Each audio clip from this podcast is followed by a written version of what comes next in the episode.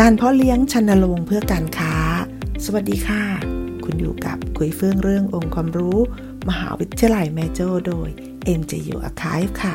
EP นี้เป็น EP ที่ 9 แล้วนะคะ วันนี้เราก็จะมาพูดคุยกันเรื่องของการเพาะเลี้ยงชนรงเพื่อการค้ากัน 3 EP ที่ผ่านมานะคะเราได้รู้จักกับชนรงรู้จักประโยชน์ของชนรงแล้วนะคะ ในปัจจุบันนะคะเรายังไม่สามารถที่จะ แยกขยาย รังชนโรงโดยวิธีการทางวิทยาศาสตร์ได้นะคะ เนื่องจากยังไม่สามารถสร้างนางพญาของชนโรง โดยวิธีการย้ายตัวอ่อนได้นะแต่สามารถที่จะขยายพันธุ์โดยวิธีการแบบธรรมชาตินะซึ่งยังขาดประสิทธิภาพในการขยายพันธุ์ชนโรง เพราะว่าการขยายพันธุ์ชนโรงนะคะ ก็ต้องอาศัยประสบการณ์ของผู้เลี้ยงเป็นสำคัญนะคะ คือจะต้องอยู่ในช่วงที่เหมาะสมในการที่จะขยายรังอยู่แล้วนะคะของชนโรง โดยที่เราก็จะต้องเริ่มจาก 1. จะเตรียมวัสดุอุปกรณ์ที่ใช้ในการขยายรังชนโรงนะคะ โดยที่เราจะต้องเตรียมรังที่จะทำการแยกขยายนะคะ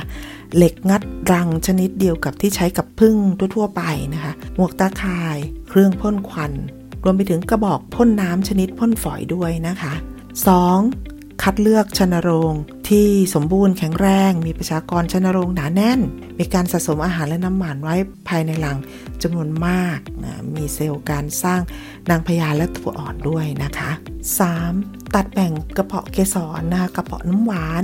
กระเพาะตัวอ่อนประมาณ 1 ใน 3 ของรังเดิม ถ้าพบเซลล์นางพญาให้ตัดมาด้วยนะคะ แล้วก็ให้มีตัวเต็มวัยของชันรงติดมาด้วยเพื่อทำหน้าที่ต่างๆ ในรังที่แยกใหม่ 4. ควรตรวจเช็ค ส่วนที่แยกใส่รังใหม่ ให้แน่ใจว่าไม่มีนางพญาชันโรงตัวเดิมติดมาด้วย 5. หลังจากที่เกิดกระบวนการสร้างนางพญาชันโรงตัวใหม่ขึ้น ตามธรรมชาติ โดยจะมีโอกาสที่จะประสบผลสำเร็จในการแยกรังชันโรงประมาณ 3-40%นะคะ 6. นะคะ เวลาที่จะแยกขยายชันโรงเนี่ยก็คือช่วงฤดูดอกไม้บานที่มีการสะสมอาหารไว้ภายในรังเป็นจำนวนมากนะคะ แล้วก็ภายในรังเนี่ยได้มีการสร้างชันโรงตัวผู้จำนวนมากสำหรับการผสมพันธุ์กับนางพญาชันโรงตัวใหม่อีกด้วยนะคะ การทำการแยกขยายพันธุ์ชนโรงอะยังไม่มีวิธีการที่ให้ผลแน่นอนขณะนี้นะคะ ซึ่งอยู่ในระหว่างการศึกษาการทดลอง ดังนั้นการแยกพันธุ์ชนโรงยังต้องอาศัยประสบการณ์ช่วงเวลาโอกาสที่เอื้ออำนวยของธรรมชาติเป็นสำคัญเลยนะคะศัตรูที่สำคัญของชนโรงนะคะ ก็จะมี 1. นก ที่กินมแมลงนะคะ ก็จะไปจับเกาะบริเวณดอกไม้ที่มีชนลงตอมอยู่นี่แหละค่ะทำให้ง่ายต่อการจับกินนะคะ 2. มดเป็นแมลงที่ชอบกินน้ำหวานมากนะคะ ก็จะรบกวนต่อเมื่อมีการย้ายรังใหม่ๆเนี่ย โดยที่จะเข้าไปกินน้ำหวานภายในรังทำให้ชนโรงหนีไปนะคะ 3. มวนเป็นศัตรูใช้ปากเจาะดูดน้ำเลี้ยงของชนโรง โดยจะจับชนโรงที่ใกล้ๆรังนะคะถ้าหากมีชนโรงจำนวนมากชนโรงก็จะลดลงอย่างเห็นได้ชัดเลยนะคะ 4. ค่ะนอนแมลงวันนอนแมลงวันนะคะจะเข้าไปทำลายในระยะที่เป็นตัวหนอนนะคะชอบไปกัดกินตัวถ้วยน้ำหวาน แล้วก็กัดกินน้ำหวานของชนโรง หากตัวหนอนเนี่ยมีมากนะคะ ก็จะทำให้ชนโรงเนี่ยทิ้งรังไปได้นะคะ โดยธรรมชาตินะคะชนโรงจะเป็นแมลงที่มีขนาดเล็กนะคะ ลักษณะการบินไม่เป็นแนวตรงหรือแนวโค้ง การบินของชนโรงจะเป็นแบบหักมุมซ้ายขวาบ้างนะทำให้หลบศัตรูได้ง่ายอยู่แล้วนะคะ ยากแก่การจับกินของแมลงแล้วก็นกต่าง ภายในรังของชนโรงนะคะ ก็ยังมีการเก็บยางไม้สำหรับป้องกันศัตรูอีกด้วยนะคะ ดังนั้นนะคะ สิ่งต่างๆ เหล่านี้ก็จะสามารถที่จะป้องกันศัตรูทางธรรมชาติของชนโรงได้ในระดับหนึ่งอยู่แล้วนะคะ ต่อไปเราจะมาคุยเรื่องของผลิตภัณฑ์และการแปรรูปกันนะคะ เราทราบดีอยู่แล้วนะคะว่าน้ำผึ้งชนโรงนะคะมีคุณสมบัติมีตัวสารต้านอนุมูลอิสระเยอะแยะมากมายจึงนิยมที่จะรับประทานเพื่อเป็นสารให้ความหวานนะคะ แทนน้ำตาลนะคะ ดยเฉพาะสำหรับผู้ป่วยที่เป็นเบาหวานนะคะ หรือเอาไปเป็นส่วนผสม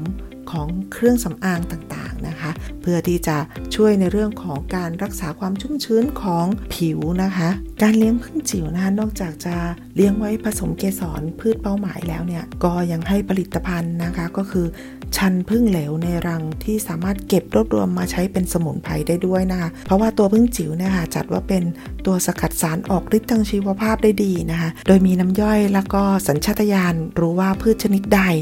ส่วนใดมีสารที่จะนำมาฆ่าเชื้อโรคในรังของพึ่งจิ๋วได้นะคะพึ่งจิ๋วยังมีพฤติกรรมในการออกเก็บรวบรวมชันพึ่งเหลวทุกวัน สามารถบังคับพึ่งจิ๋วให้ออกหากินในรัศมีไม่เกิน 300 เมตร โดยรอบๆปลูกพืชสมุนไพรที่คัดเลือกว่ามีสารออกฤทธิ์ทางยา